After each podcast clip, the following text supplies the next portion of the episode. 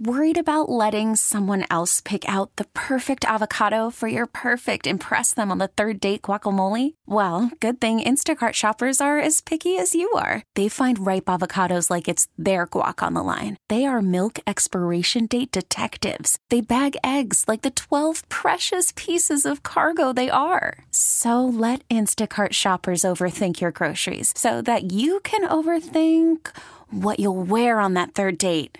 Download the Instacart app to get free delivery on your first three orders while supplies last. Minimum $10 per order, additional term supply.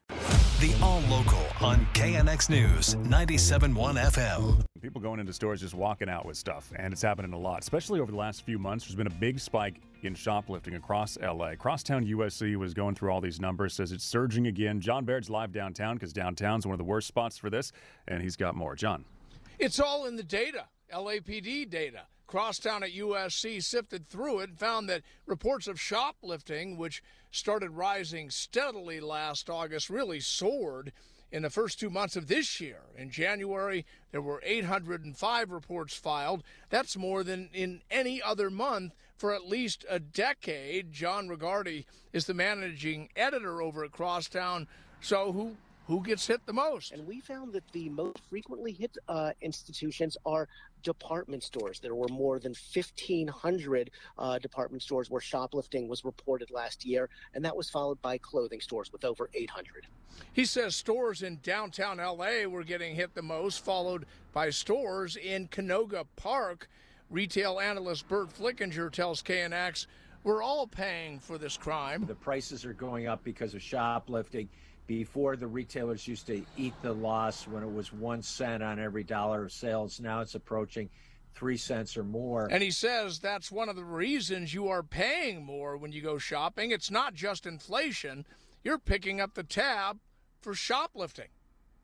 Big Mike rig, and Vicky. Thank you, John. Big rig driver was shot and injured last night in the Grapevine. Uh, the North 5 was closed for hours. Monty got stuck in it. I knew about the closure, but I took my chances, uh, hoping I'd get there before and it would clear up. But uh, long story short, I didn't make that. No, he didn't. We talked to him a little bit uh, earlier this morning. He got stuck. He was not the only one. Oh, there was at least a thousand trucks there, uh, parked down the 500 to a thousand trucks, cars, vehicles parked there from, like you said, nine o'clock last night. Oh, he eventually got out and around, but it was tough. Uh, there were a couple of people apparently who stopped this big rig driver, shot him. Non life threatening injuries is all that was said. Not sure why, what this was all about. And then the shooters ran off, still looking for them. They were apparently wearing all black. Pete Demetriou says officials are looking forward to minimal problems. With only about a half an inch to an inch of rain expected in the LA basin over Tuesday night up until Thursday, flooding or road blockages should not be a major concern.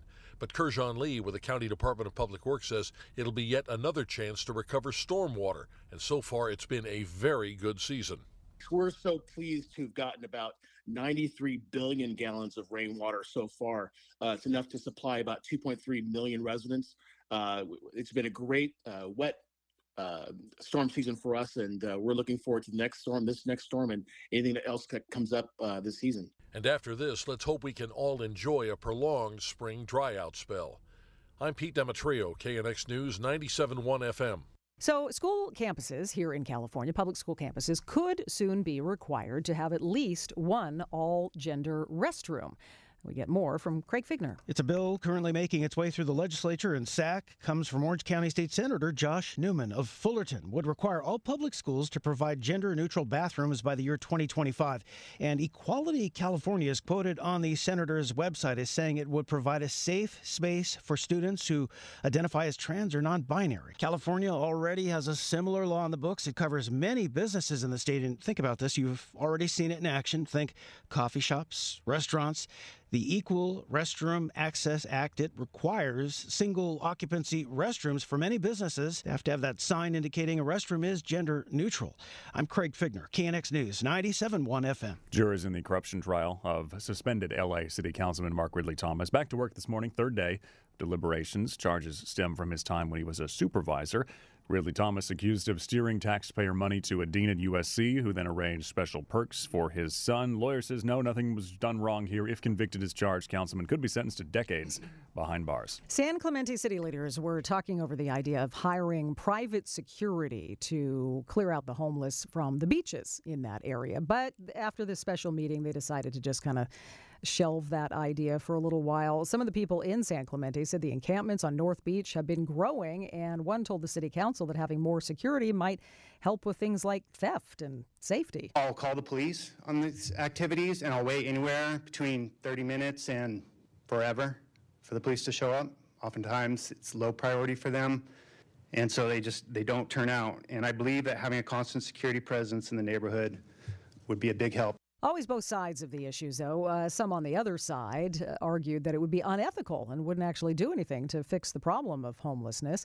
So San Clemente is giving staff time to review the plan before the council takes it up again in mid April. The KNX All Local is updated multiple times a day. But for the latest news and traffic, listen to KNX anytime on Alexa by saying, Hey Alexa, play KNX News. You can listen on the Audacy app, available on Android, Apple, or wherever you download your apps, and on our website at knxnews.com.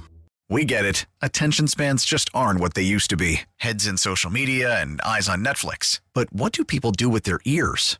Well, for one, they're listening to audio. Americans spend 4.4 hours with audio every day. Oh, and you want the proof? Well, you just sat through this ad that's now approaching 30 seconds. What could you say to a potential customer in 30 seconds? Let Audacy put together a media plan tailor made for your unique marketing needs. Advertise with Audacy. Visit ads.audacy.com.